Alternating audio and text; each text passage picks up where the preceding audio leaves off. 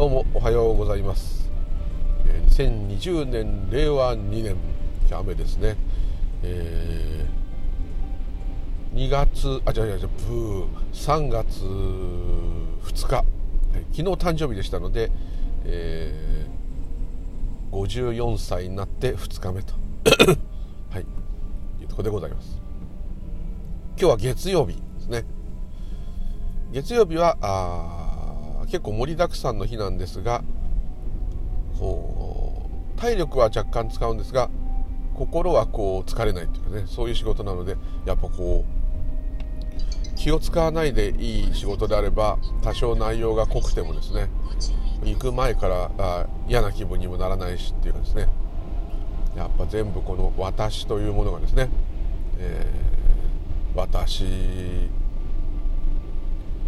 まあ、苦しんでるのは私だけと。もしこれが嫌なお家っていうかですね嫌なお仕事であればですね、えー、あの盛りだくさんの内容で嫌なあ状態であればすごい辛い日になっちゃうのがですね、えー、気を使わないでいいっていうだけでですね体はヘトヘトって、まあ、ヘトヘトってのもだけど、まあ、まあまああいろんなことやったなってなるんですけれども毎週月曜そうなんですけどね全然こうう明日こうだなっていうことを別に考えないでいくっていうんですかね。でまたこう考えるんですけれども明日はこういう段取りでやろうと。いうことだけ考えればいいので非常にこう、うん、体も使うし精神衛生上いいということになるんですね。これ不思議ですね、はい。まあ、まさにやっぱりあの心がイコール心イコール私ですかね。私が前面に、えー、出てきてしまう。この私が苦しんでいる状態の仕事だと辛いと。内容が大したことなくてもこの私がこう緊張するとか嫌な気分になっている状態が続く仕事は辛くて。この私がうん苦しんでなければ肉体とか頭とかを使ったとしてもそんなに負担にならないと。ということはこの私というものが負担にならない状態をキープもしできるんであればですよ。できないですけどね。できるんであればあの、かなり楽ですよね。でそれができないんですけれどもこの私っていうものが何者か何か分かっているとだいぶその分楽になってるんだと思います。もうそのうん多分楽になってるとあろう方に慣れちゃっててですねもしかしたらもうダメ人間になってるんじゃないかなと思ってるんですけども。まあまあまあそれは元から大したあれじゃないのでいいんですけど。はい。というところでムーリュウリュでございます。今日もよろしくお願い申し上げます。普通ですとここでね音楽が入ったりなんかしてですね番組っぽくなるんですけど全くそういうそういう類のものではないので。失礼ながらダダダダ撮りっていうねこういう状態でございます。どうですか？ちょっと週明けて休みが入っちゃうとわからないんですけれども。どうなったんだろう？世の中はどうなってるんだろうってちょっとね気になってます、えー、まあとりあえず4月過ぎないとゴールデンウィーク前ぐらいになんないと、えー、コロナさんにしろ何にしろちょっとわからないですね。ただまあ今株がどん底なのでえー、もっと下がるかもしれないですけどね。この下がった時にお金持ちは買いだめして、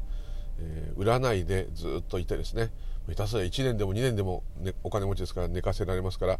世の中がなんか蘇ったり変わった時にそこにズバッと全部売るということができるのでまあ言ってしまえばちょっと悲しいですけど投資家の人たちは本当のすごい投資家の人たちが損することがないということなんですね。ただですねすごい投資家の方たち普通の人からしてみればですねもうひ孫ひひ孫やしゃ孫まで行ってもですね使い切れないぐらいのお金があってもですね足りないと思ってらっしゃるんですね。でここはですね生活レベルが高すぎるっていうのももちろんあるんですけれどももうプライベートジェットにね豪邸いっぱい持ってるってその程度では使い切れないぐらいのお金ですね。そういう方たちがま世界のお金の大半を握っておりますがその方たちがなぜですね例えば1兆円持ってたらですね1億円損したっていいじゃないですか。もう分かんないじゃないですかはっきり言っちゃってそんなの。自分で会計なんかしてないでしょうから全部ねそういう会計士の先生にやらせてったとしたらもう分かんないですよねもう。でもダメなんですよ。あの自分の資産が減るっていうのは耐えられなくなるここはもう不思議なことなんです。生活ができるできない贅沢ができるできないそういうレベルでは全くないんです。一生何もしないで遊んで暮らしたいとそういうあとすごい健康を手に入れたいとそういうこうことではないんですね。今あるその最強状態をどんどん強くしないといられない。だからある意味誰でもそうなんですけど怖がりであるんですね。よくまあ一流のボクサーとかですね一流の格闘家の方が言ってたんですけど自分はめちゃくちゃ怖がりなんです。負けず嫌いってで頑張ってるってみんな思うんですけど負けず嫌いってことは怖がりなんですって言ったんですね。なんでかっていうとこの自分が何かこう劣勢になったりですね自分が損したり自分がひどい目に弱ったりっていうことが耐えられないですね。絶えず一番でいないとあそれもすっごい勉強する人もそうです。俺ってすごいだろうって俺は偉くなるんだ俺は立派になるんだとかですね。こういう人間になるんだっつってやってるようにちょっと一瞬美しく見えるんですけどもそれはイコール怖い。南国の方の方があんまり働かないと昔から言いますね。絶対ではないんですけどもそれはですねやっぱりそのすごい寒い時っていうのは人間にとって死ですね。暑いのも死ですけどまあ暑さをなんとかしのげるんであれば大丈夫。洋服もいらないし食べ大体あったかいとこってのは食べ物が取れますから、えー、貯蔵しなくていいと。だからあんまり言い方言い方ですけど工夫しなくてもなんとか衣食住がギリギリなんとかなっちゃうと。ところがこれが極寒の地ですと死んでしまいますから最悪でも燃料やら食べ物やらを保存しておかないといけない。その辺で寒い国の方がまあ文化が発達したってあるんですけども。まあでも大昔のね、四大文明の頃考えると決して寒いところには文化ができてないだけではないですね。むしろ少ない、ね、エジプトとかチグリスユーフラテスとか黄河とかそういう部分ですね。そうするとメソポタミアそうですね。そうするとあの頃は逆に今度は貧しすぎてというか技術がなさすぎて、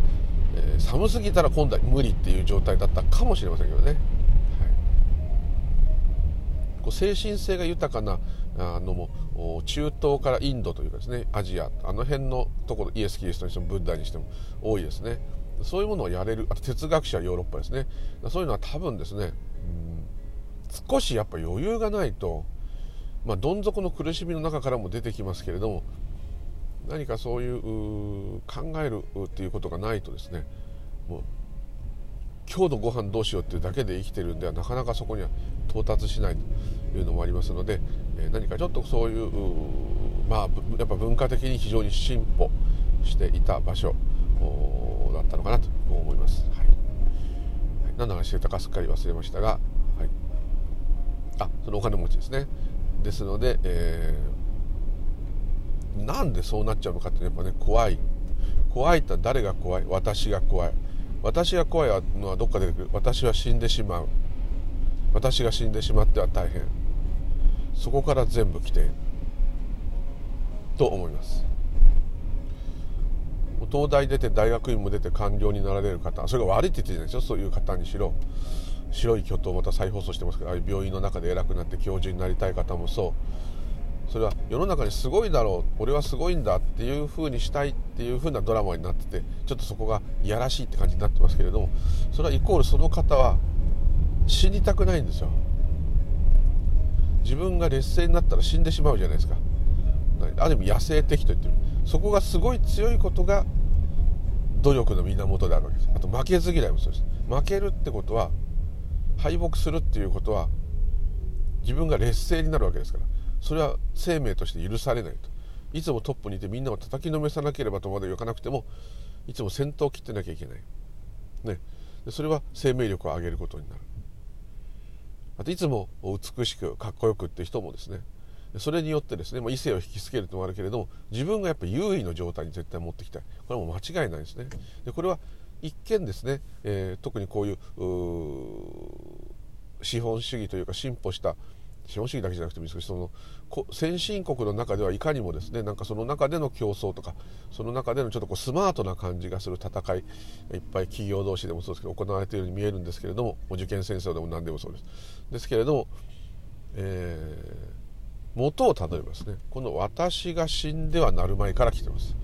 で死なないためにはどうしたらいいか健康で幸せで、えー、いればいいと、まあ、幸せでいればいいとです。不満がない状態で極力いればいい。不満がないのは何かっつったらもちろんその健康もありますけど見た目容姿もありますし、まあ、お金ですね。それから他人に愛し愛されているかという状態。これも絶対必要ですね。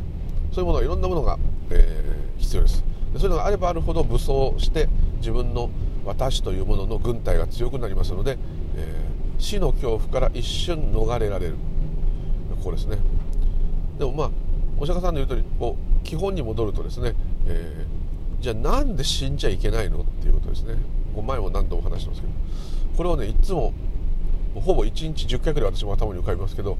なぜ死んではならぬのかと。はいそのように思います。毎日死体ばっかし食べてるわけですよね。ってことは魚屋中に並んでる魚ってみんなアホで弱いから殺されて、えー、ダメな姿を晒してるのか。そうじゃないですね。あれらのおかげで生きてられるってことはこっちが勝者というふうにはなるかもしれませんけれどもありがたいってそこで湧かないとやっぱり人間ではないですね、はい、それは動物にはそれはないですよ。でもそれでもいい。それはしょうがないですけどももし私というものを尊重するんであればですねその部分はやっぱり大事。ある意味こう戦争に勝ってる状態なわけですね。生きているっていうことはイコールですね。そういう生命の神羅万象の中の弱肉強食というものを認める、まあ、普通の人生という物語の世界で生きているんであればこの私というものは物語ですから私にとってはそれはある意味自分を生かしてくれている根源があの死体ですね。野菜なんかも生きたままですけれどものも多いですけれども野菜にしろ魚にしろ何にしろこう自分たち自分の命を私というものがあればですねこの私というものの命をつないでくれるまあこういう言い方すると嫌だと言いますけれども、まあ、遺体です。冷蔵庫は遺体安置所ですね。冷暗室ですね。冷凍庫はさらにもっと長持ちさせる冷暗室ですね。なんとなくそれ人じゃないとね何でも OK っていうかなんなんか分かんなくなっちゃうんですけれどもあれが全部人肉だと想像すると気持ち悪くなるかもしれませんけど理屈で言えばこの宇宙は全部同じものでできてますので同じことですね。名前も言う通り全員ゾンビで全員ウォーカーでみんなで共食いをしていると、ね、レタスやキャベツを食べても見た目は全然違う植物なんだけど根本的には共食いです。自分の腕を食べてるのと自分の家族を食べてるのと全く同じことです。じゃあそんなそんな世界でそんな風に生きたくないと。思っちゃうかもしれませんね。だからビーガンさんにしろ何しろ何かを食べなきゃ生きていけないんで食べていく中でもですね、えー、少しでもその死の苦しみが少ない生き物を極力選んでしぶしぶ食べていくと、まあ、そういうまあ、私に最もできない行為ですけれども考え方の方がいいような気がしますね。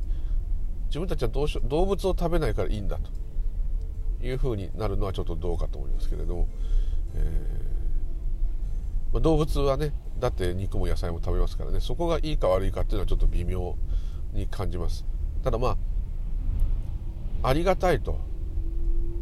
何にしろどうもすいませんと。いうのがやっぱり出るところが一番ポイントなのかなと。しかもそれをそういうふうにしようと思うんじゃなくて自然に湧いてくるというようなご縁が起きることが望ましいというように感じます。全部自分への今戒めで言ってるんですね。すぐこれがうまいあれがまずいだけで判断するわけです。よくよく考えるとそれは全部遺体です。ね。なんか魚だってこうガンガン食べちゃうけどこれ養殖だろうが何だろうがこうやって海でねこうやって泳いでてとかね思うと。何ともこうですねありがたいと。気持ち悪いというよりはありがたいと思いますね。よく牧場でですね牛とか羊と遊んだ後ですね、えー、牛肉と羊あのマトンとかラム肉を食べるそういうのを見ながら食べるっていうのはですね、えー、どうだろうという人はこう言いますけれどもまあ、大概ですね牛はあの乳牛がいるんですね。乳牛がいる横で、えーあの食べる用の牛肉を食べてるっていうパターンが大体多いと思うんですけどね。その乳牛を屠殺してそこで出すってことはあまりないと思うので実際は違うと思うんですけどね。ただまあ場所によってはですねその食べるための牛さんたちがいっぱいいるところで焼肉をするっていうのもありますからね、はい、で子牛かわいいって言って横で食べるってこれは卑劣だっていう人いるんですけれども本当に分かって食べてるんであればむしろスーパーで買ってきた肉を食べるより、えー、ありがたみが増すっていうんですかね。残酷で嫌だってもちろんなるなりますけれどもそれでもですね本当にこれを食べてるんだとこの人たちを食べてるんだということがすごい実感できますのでこう噛みしめながらですね世の中が一体どうなっているのか自分の命をつなぐことがどういうことなのかということはよく分かってですねありがたくいただけると。いただけないそういう状態ではとてもいただけないという方がいてももちろんいいんですけれども一度でもですねあのスーパーのパックに入ったんじゃないやつのイメージが湧くっていうのは非常に大事だと思います。でそういう屠殺の映像っていうのはね見ていいかどうか私は分かりませんけれどもあの YouTube には山ほどありますね。でよく載ってるのは日本の屠殺の仕方がおかしいっていうよりは日本の屠殺するまでの牛豚鳥さんの育て方がひどいと。先進国の中ではあるまじき飼い方ですね。で先進国の多くではもうその飼い方はしません。結果殺して食べるんですけれどもその生まれてから殺されるまでの間をもうちょっとですね快適にというかしております。それはやっぱりいただくものへの感謝とも言えなくもないので、えー、逆にですね全てこういうものは神様が用意した人間が食べるために用意したものであるっていうキリスト教系の考えの人たちの方がむしろそれに割り切ってるとはいえですね。そういうものへの配慮がちょっと感じられます。日本はとにかく美味しく安く効率よくっていうもうそこだけ鬼のようにできちゃってですね。あの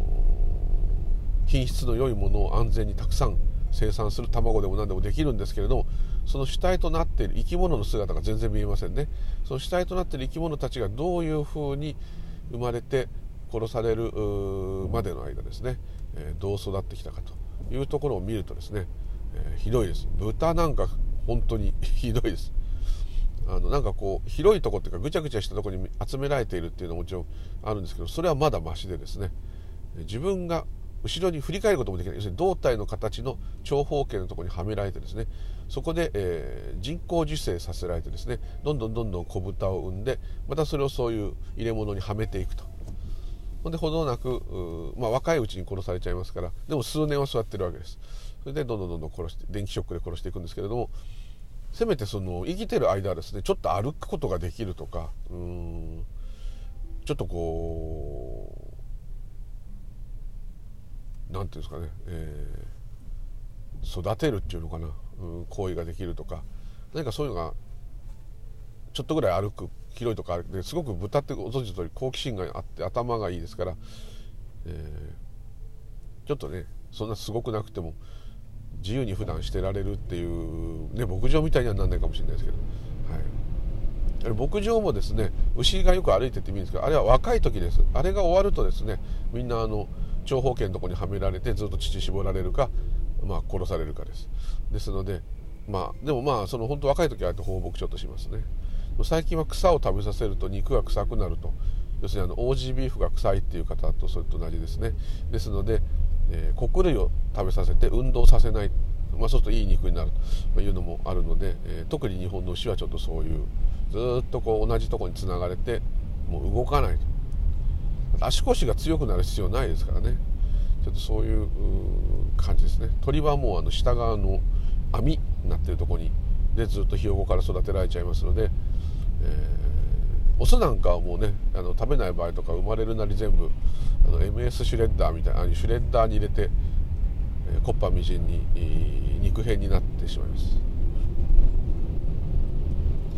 と思ったら今猫が跳ねられて死んでいましたね。大雨が迷路しの顔だと思っちゃったら。もう祈るしかできませんけどね。環状8号線の真ん中まで来ちゃってましたからこれは絶対どんな猫でも突破できませんここは。大体年に数匹跳ねられてますけどね。すごいともうまとめて大勢跳ねられてる時もありますね。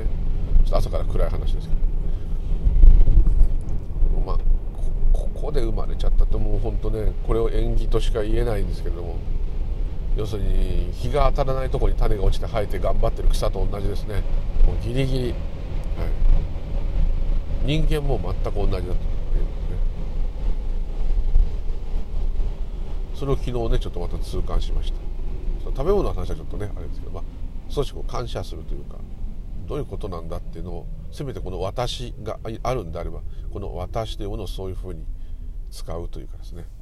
えー、感じる機能として、えー、使っていった方がまだいいようなお金がないないっていうよりもありがたい。今まさにありがたいという方がその人自身がずっと心が安定して幸せです。もっと稼がなきゃってなってるとですねずっと頭の中のことでうわーっとなってますね。すごいリッチだとしてもうわーっとお祭り騒ぎ。あれはですねまあ、そのままわーっつって死んじゃったら今いいんですけど、まあ、わーってなってて、まあ、いろんなことを結局結局普通の動物ですからあのどんなすごい人もそこに戻らされる。その年も取るし病気にもなるしどんなすごい人もですね。最新の治療を受けたりそのお金があれば何でもできるかもしれないけどこれでもどうなるかわからない。それが怖くなんですね。これだけ俺は地位を得てこれだけの銭を得てこれだけの名声を得て健康管理をしてると。それなのに怖いと。死にたくないと。こうなるわけですね。多くの方をですね、えー、たくさん殺めてしまった大名とか殿様でもですね自分のことになったらもうね手におできできただけで1個できただけでも大騒ぎしますからあの結局そういうことなんですね。私っていうのが、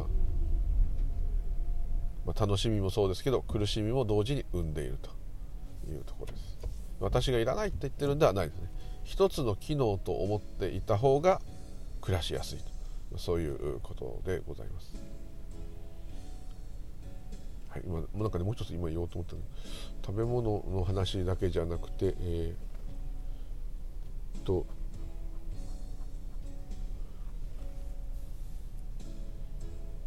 はいまあ、この「私」っていうのはですねいつも何かしようとしてるんですね、まあ、実際してないんですけどしてる気になってるんですね。でこれを昨日、えー、昨日自分誕生日だったんだけど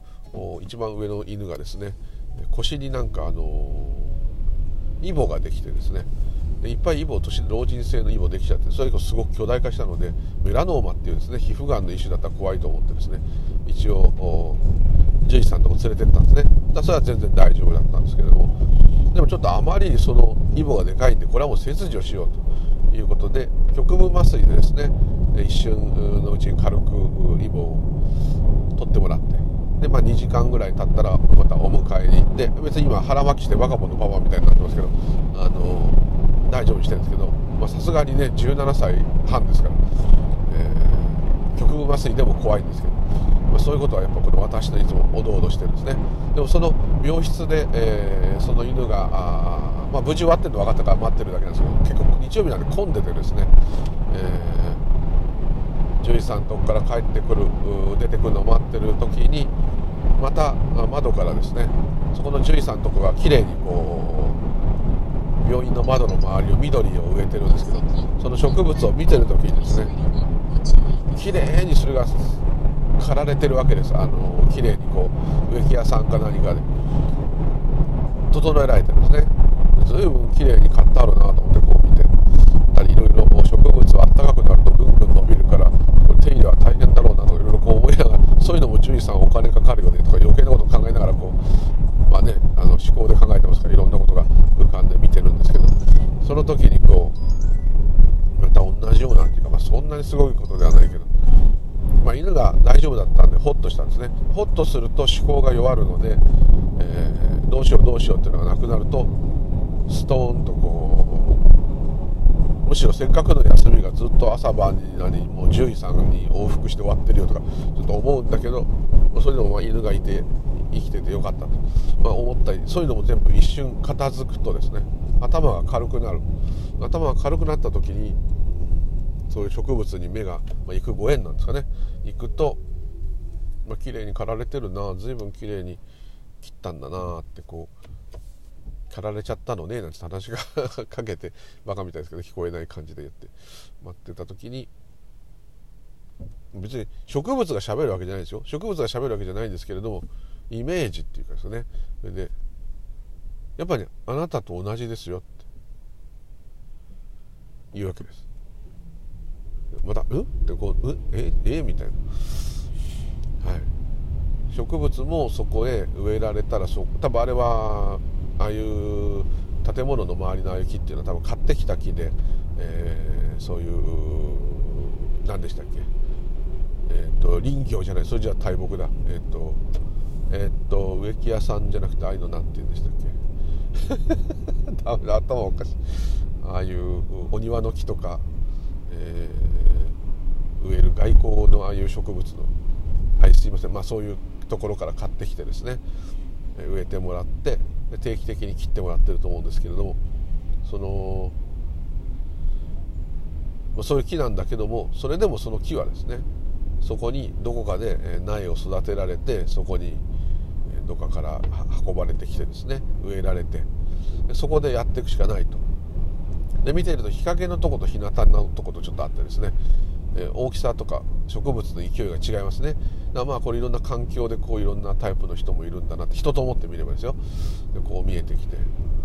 であなたと一緒だよ。って言ったんですね。この時私は多分ですね頭の中でああ今日もまあ、うん、せっかく誕生日だからってもうどうこうする年齢じゃないんだけどもこんな病院ばっかし行く日になったけどちょうどでもまあ休みで病院に行ける自分が連れてこれる状態の日でよかったしうんあともう2頭目もですね、えー、左足の肉球のとこちょっと見てもらうのがあったんで見てもらったりあとお腹壊しがちなんでその便も全部取ってきて検査してもらってグラム検査してもらってですねあのグラムよあの菌の調べるばい菌を調べるやつなんです。やってもらってまあ友達そして友達なんでもう原価みたいになんでやってもらってるんですけどそれでも全部やると、えー、まあ6万円高いですよね実、えーはい、犬の保険に入ってるので7割は出るんだけどそれでも、うん、1万8000円。だって保険がすごい高いですからね、まあ、それのこと考えたりもするんだけどそういうのもまあ一通り落ち着いてしょうがないなってこう学って、まあ、これで済んでよかったよと。この後はまあ散歩行こうかぐらいにこう思ってそういうの見てる時にやっぱ頭がこう空になるんですね。いろんな条件が結構私の場合必要でもう普通普通そこはだから修行が足んないというかあれあれなんですけど考えることがまあガーッとあってそれが引いた時にですね前は引き切らないのかかもしれませんね。考えがずっとまだ残ってて。だ別にどうってことないのが引き切る瞬間みたいのができて際際があるんですね。その考えがなんかストーンって、まあ、完全に抜けてないと思うんですけどストーンってなっちゃってる時とまだ残って普通に弱く考え事をし続けてるっていう状態とかあってそのストーンってなった瞬間にはってこうその見てるものとかではってなんか気が付くっていうか、まあ、それとすごいことみたいな全然すごいことはないんですけど植物もそうかいろんな条件が重なってもうそこに生えてるしかないんだと。植物が言ってるわけじゃないんだけど何かがあんたもそうだよって言うわけですからそうなのかなと思うと今日は休みで獣医さん来てこんな犬のこれでああやってこうやってっていろんなことが今日あったんだけども、まあ、ありがたいと思ったりいろいろでってこういろいろ感想を自分で述べながらもですね。でもですねそれをこの私が企画して演出してるかっつったらそんなことはなくて。犬の右脇腹あ脇腹お腹背中っていうか横か。横っ腹になんかそういうおできができたから切除した方がいいんじゃないかと。見てもらおうっていうことが起きてでついでに左足がちょっと痛かったっていう犬がいて本当はその左足が痛かったっていう方が先だったんですけどね。それをそっちがメインだったんですけどそのおできのが大変だっていう大変だってことなんですけどまあちょっと切った方がいいというふうになってですね。なったんですけどもそういうのが起きたり。で誕生日っていうのはこれ私の考えなので人間の考えなのでそんなのは何の関係もないんだということが分かりますね。それからまあ意味をつければ結果あのそういう犬たちがなんとか高齢の犬たちがとりあえずその程度で済んでよかったというふうに取れば誕生日だからねいいことがあったと。取ってるんですけど誕生日だから何々がないといけないっていうのは考えですね実際起きてくることは何の関係もないですねもうその与えられた状態与えられた条件での関連性の中で次々に起きてくる物事をこれをこなしてるだけですね。ということはそのそこに植えられてたまに刈られたり、えー、日が当たって当たらなかったりっていう植物と私は全く同じで私が自分の意思でこの獣医さんに来て自分のお金で払ってとかですね。そういうふうに言えば普通なんですけれどもそうではなくてこれ全部がその通りに起きていると、はい、そういう感覚が頭が一瞬こう今はダメですよ。今仕事に向かってってあれ着いたらあれやんなきゃとかやっぱ浮かびますからあれですけどあのそういうものが瞬間がですね。そしてその瞬間はですねものすごく実はあのこう優しい瞬間なんですね。何と言ったらいいのかなんだ俺は植物かなんてねそんな惨めな気持ちなんか全くなんないです。むしろそれはイコール私は宇宙だと言ってることと同じですから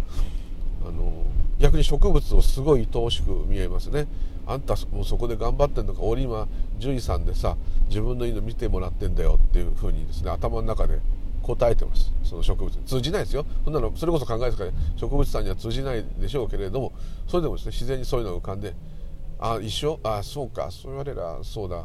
うん、一緒だね」っつって、うん、まあなすがままあるがまま。だねってこう共感を持てるっていうんですかね。そうするともっともっと気持ちがリラックスしてくるとあこの座ってる感覚とかが気づきますね。自分今その病院の椅子に座っている椅子のクッションがね壊れだいぶ弱くてケツがボーンと落ちちゃうんですけどこのクッション抱えた方がいいんじゃないの？そろそろとかこう思いながらもですね。後で先生に言ってみようかなとか思いながらも座っているって感覚にこうぐーっとまたこう来るとあの椅子自体の存在にまた気づきますね。自分の座っているそのソファーみたいな病院の椅子があると。すると今度は靴を履いてるんだなっていうことに気づくんですね。靴って一瞬履いてるか履いてないか履いその意識しないです。けど意識すると結構靴って足をこう包んでるっていうかうん締め付けてる人によってはきつく履いてる人はそうかもしれませんけど締め付けてるってことはないけどなんとなくこう足を覆ってますよね。そういう感覚とか。あと洋服っていうのはずっと感覚はないようなんだけど実は服を着てるって感覚はずっとしてるんですね。そうじゃないと裸でやばいってすぐ思うじゃないですか。それと同じで外の風もシャットアウトするしそういう羞恥心もあの消してくれるしだけどこうどっかがちょっと痒かったりどっかがちょっと寄ってたりうんきちっとうまく切れててもなんかこう布が体に触れているという感じがやっぱ随時常時あるわけですね。随時じゃない常時あるわけですね。そうするとそういうことなんで全く普段気が付かない。どっか痒いとかねそういうのは気が付くんですけど掻いたりするんで。でそういうのがこうわーっと見えてくるとどんどんどんどん頭がアホになってただでさアホな頭がどんどんアホになる。でそうするとなんかですね、うん、懐かしいような安心がやってくるんですね。昔心配しないでいたじゃないですか。自分たちは若い時は。いろんなこと心配してて何ちゃんのおもちゃがここにあったのになくなったとかそういうこともあったりわわ泣いたりとかするんだけれどもどっかそんな未来がどうなるとかこれからどうなるとかあれをやらなければならない。これはいけなければならない。私はこういうものであるっていうところはなかったんじゃないですかね、まあ、いろんな複雑な方もいらっしゃるからちょっとあれですけどもうちょっとアホっていうかもうただ笑ったり泣いたりしてるだけっていう。あのシンプルな。翌日のことを思い悩んでなんてよほど明日病院よなんとか明日歯医者さんよとか言われてない限りはあの全く気にせずお化けが出るとか思わなければアホみたいに眠くない眠くないとか言ってるのに押し倒されたら寝ちゃったりですね。そんなようなもう全く未来をこう案ずることなくですね、えー、ただただ生きていると。飯はただうまいと。もうそういうね。シンプルなだったと思うんですね。その頃に近いのかちょっと分かりませんけれどもちょっとこう懐かしいようなですね。ちょっと憂いがある。もう年取ってから憂いを憂いが出ちゃうんですけどなんかこうその植木を見てですね。まあ同志というかですね。でさらにもう椅子も全部みんな同志。その場がそのようにある。でそれもそうあると思ってたのにやがて犬が帰ってきてそうするとすっかりそのことを忘れてまた思考の世界に戻って犬を抱いて車に積んで家に帰っていくと。そこにはもう全くさっきのいろんなことを感じている状態ではなくてまたすっかり頭の中の私が生きていく人生にまた戻っていくと。こういう感じなんですね。だその両方がある方がですね、えー、こうちょっとちょっとですよ。安心するっていうかうん穏やかというかあとは逆にさっきのちょっ動物の話してそれは自分があの昨日そう言いながら焼肉を食べたからですね。それ罪悪感が湧くっていうよりは全くそういうことを気にせずですね犬の心配だけしながらかみさんとガンガン食ったわけです。そのその時に後でこう反省みたいな感じでね 出てきたっていうことなのでちっとも偉そうじゃないんですけれども。でもそういう反省が出てくる反省ってそれが悪いことじゃないんで悪いことなんですけどすごいありがたいと思って食べなかったなと、まあ、それはありがたいと思って食べなかったこともその時の今のありようではあるんですけれどもそれはこの私にとってはそれはちょっとあんまり良くないというふうに思ったので、えー、ちょっともうちょっとですね真剣にありがとうありがたいと思って食べなきゃいけないよねと。思ったんですね。でそういう気持ちが湧くことはありがたいと思ってるんです。私は。面倒くさいというよりはありがたいと。だってこれがめちゃくちゃ湧いたらですねもう食べないかもしれませんよ、まあ、すっごいありがたい。ありがたいですね。感謝する気持ちが出るっていうのは、えー、ありがたいですね。そういう気持ちが湧いてくることがありがたいですね。感謝する気持ちなことがありがたいんではなくてだってそういう気持ちだって自分で、えー、沸かそうと思ったって湧いてこないですから。無理やり感謝しなきゃ感謝しなきゃっつってねありがとうございますありがとうございますって言ったってまあそれ訓練にはなるかもしれませんけどやっぱじわーんとこう来ないとうんありがたくないので、えー、じわんと来るようなことが起きるとありがたい。前も言いましたけどよくね変な虫がちょっといた時に前だったらパッとねティッシュで掴んで捨てたり殺したいってあったのが極力それは避けたいって思う。すごくそれは面倒くさい。お風呂で裸になってるんでお風呂に雲がいた。このままだとシャワー浴びたら流れてしまう。なんとかこいつを浴室から逃がさなきゃいけない。もう裸で冬なんて寒い寒いって言いながら悪戦苦闘してですね殺さないようになんとか洗面所とかどっかに逃がすことができたと。ちっちゃいことですよ。できたと。そうするとすっごいバカみたいなんだけどうん嬉しい。そういうご縁でよかったその雲にとって、えー、今の俺でよかったねなんて思わないですよ。あのそういうことが起きてよかった。バカみたいなんだけどそんなことしてたって無意識にいっぱいいろんな生き物を殺し続けてるんだけどもそれでもですねそういう気持ちが湧いてくることが縁として起きた。つまり縁起したってことはありがたいなと思いますね、だからやっぱり自分でやっているっていう感じがまあ薄れてるのかもしれないですけどなんかパニックになるとですねそんなの関係なくて全部自分になっちゃうんですけどむしろ自分がやってるって感覚がない時の方がこの自分っていうのは落ち着いていてリラックスできている。そして、えー、細かいことにも意識が向くけどそれは神経質になるっていうよりは穏やかによくよく観察ができているっていうんですかね。その今という状態。その生えてる植物見たり自分の椅子に座ってるお尻の感覚感じたりそれは無理に座って瞑想みたいにしてるんじゃなくてもうそれしかなくなないんですからねその場には。本当はですよ。頭の考え以外はそれしかないので植物がそこに生えてるっていうのも考えですからそれも本当はないんだけどもまあみんな一丸となってこの今を作っているっていうのかな。個別な考えで言えば。もう地面からソファーから植物から横にあった加湿器からあの時テレビで DVD 映してたからそういうのから獣医さんのそういうちょっと獣医さんのお店の匂いお店で病院の匂いからそういうのが一丸となってあと私のこの体の体感。それが一丸となってまさにこの今という世界景色を作ってるというふうに感じるっていうのがそこまでオーバーじゃないんですけどね。説明すればという。ですけどね、はい、そうなった時は面倒くさいんじゃなくて非常に落ち着いているっていうことです。いろんなことでわーってなってない状態ですか。ら落ち着いてこう逆に何かしよう何かになろう何かを達成しようあれをこ達成しようってあそこにあるものをここに持ってこいとかそんなレベルでもいいんですけどそういうものが一切ない、えー、なんていうんですかね。だから逆に疲れてない状態ですね。気づいてるから疲れてそうなんだけど実はただぼーっとスマホでいじったり、えー、何かその病院でいろんなことをこうあれしなきゃこれしなきゃと思うのとは別で、え非常にリラックスできているという状態ですね、はい、これはものすごいいい感じですね。で多分それを求めて、えー、山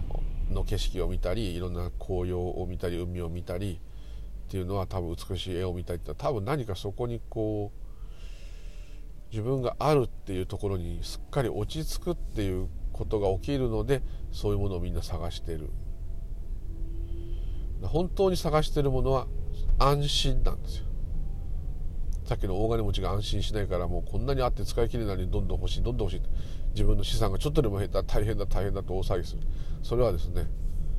全部安心だかその大金持ちでいるってことが安心なんですよねその人たちは。すごい有名でいてみんなに認められてるってことも安心ですよね。その安心したいからうんめちゃめちゃ頑張っちゃうそれはもうどんなことでもそうです。オリンピックで優勝するのもそうだしすごい学校に合格するのもそうだし、えー、すごい自分が社会的地位があるってこともそうだしお金が回るのもそうだしあと体が強くて健康で腕力喧嘩が強いでもいいです。何でもそうです。全部それは不安だからそうやるんです。それらを求めなくなった時はアホになるんではなくて楽になるんですね。そこ自分で言っててなかなかそこに行かないからそういうあえてこれ自分への戒めとしてまた言ってるんですけれども、えー、非常にですねまあなんというか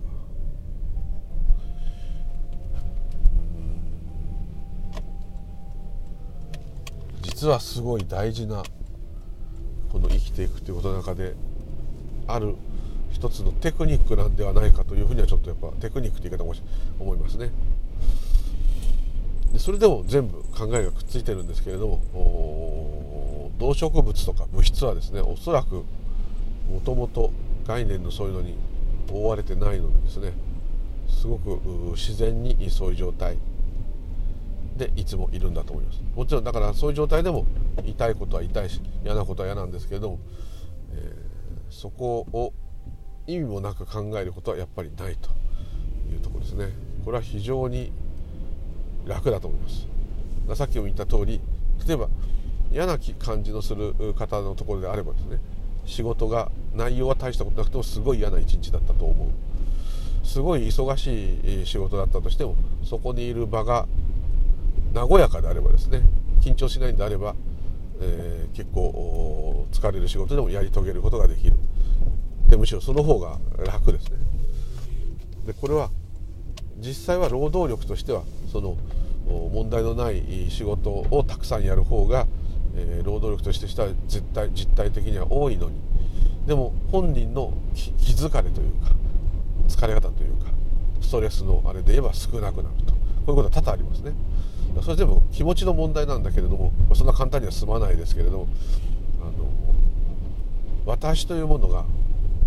そこで抵抗するかしないかにかかってますね。私というものが抵抗しない、まあ、ウェルカムなんであれば、えー、辛いことも十分できるという違いが出ますこれが一つの奥義というか楽につながるあれなんじゃないかなと思うんですね辛い仕事もですね、えー気持ちが辛くなければやっぱりそれなりに疲れますけれども、えー、なんとかやりきれるということがあるのかなと思いますね。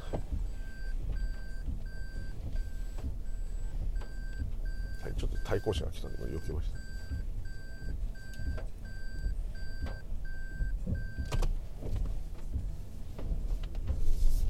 はい、もう一回行きます。また対向車が来るかもしれませんね。ここは一車線でですね、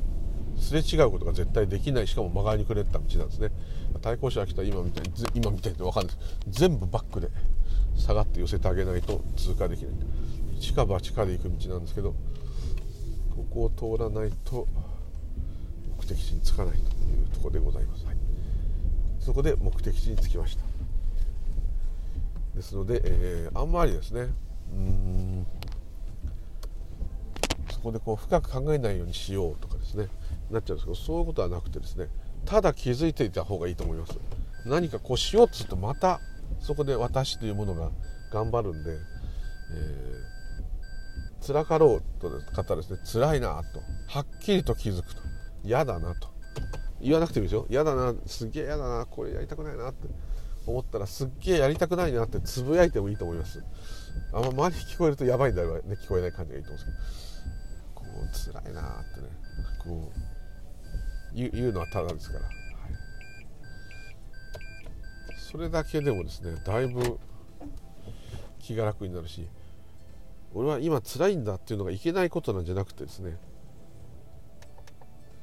残念ながらでもいいですけどやばい今日は辛いと。嫌だなと。でもしょうがないもいらないです。嫌だなと。もうチェっていう感じでですね。いてもいいと思いますね。ちょっとつまんないかもしれないですけど。チェチェチェチェなんだよってね感じでいていいと思うんですけど。はい。そうするとこう、まあ、楽にはなんな結局嫌なことはするのは変わんないんですけれどまあもう完全に私はこれ嫌ですと。嫌なんだと。冗談じゃないんだと。もう言い切っちゃってるんでまあそれ以上はもうどうしようもないですね。それやめられるんならやめればいいですけどやめられないんであればもうなんでこんなことやんなきゃいけないんだろうっていつも同じです。冗談じゃないよって。ね。もう思い切る。思い切るって無理に思い切るじゃないですけど。どんどんどんどん怒りが助長してきたらですねもう助長して全く大体さこんなのはさとか言ってこうずっとこう怒ってていいと思います、はい、でもやらざるを得ないですね。まさにそれは生えてる木と同じです。ここに植えられるの嫌だな。どうせ植えられるんだったらそこに日が当たるとこがいいよ。なんで俺こっちなんだよ。なんでまだそんな伸びてないのにもう切るのかよ。やめろやめろやめろよ、ま、もうもう切っちゃうのか？とか言って。なんでまん丸く切ったんだ？とか恥ずかしいじゃないかとか分かんないですけどね。こと言わないですけどそういうふうに人間はしてるってことです。どんどん起きてくることに木だったらそんなこと言わないんですよね。丸く切るなとか思わないけど人間は思うわけです。ですから起きてくることに対して一つ一つなんでこうなったんだろう。いやこれはラッキーだった。よかった。とかですね。一喜一憂し続けると、まあ、これがドラマなんですけどね。これがもう人生そのもの醍醐味ではあるんですけれども醍醐味があるからこそ当然苦しい瞬間が絶えずセットであるというところはまあプラマイゼロっていう感じでどうしようもないんですけれども、はい、まああの極力ですね、えー、極力っていうどうなっているということに気づいておくということです。で気づくように心がけようって思わなくてもですね。気づく時は気づいてるちゃんと。であ今日も何にも気づかないで結局終わっちゃったよって思ってもですね。その何にも気づかないで終わっちゃったよってことに気づいてますね。ですから、えー、結果往来です。そんなこと日はいっぱいあります。気づくのもご縁なんじゃないですかって言われちゃったらそうその通りです。それはその通りなんですけども。そこはどうしようもないんじゃないのって言われちゃったらそうかもしれません。それはあなたがもう今生まれちゃってますよねっていうことをどうしようもないですよねとしか言えないのと同じことですね。どうしようもないならどうしようもないなりでに何とかしようとついしちゃうんです。それはしょうがないんですけどもどうしようもないならどうしようもなくいればいいんですね。それは頑張る頑張らないって言ってるんじゃなくてですね、起きるがままにするしかないと。これでも納得いかないですからそういう時は私の場合はもうただ泣くしかない。そんなの嫌だよって言うんだけど泣くしかないようなことが起きたら泣くしかない。笑っちゃうことが起きたら笑うしかない。それしかいつもないまま赤ちゃんの時からずっとこうです。これは変わらない。当然すごい泣いちゃうことすごい笑っちゃうことが多くなったり少なくなったりはするでしょうけどこれでもまあこれをやっていくっていうのはこれしかないというように思います。というところで今日はどうもありがとうございました。またよろしくお願いいたします。変な話でいつもすいません。うりゅうりゅうでございました。どうも失礼いたします。ありがとうございます。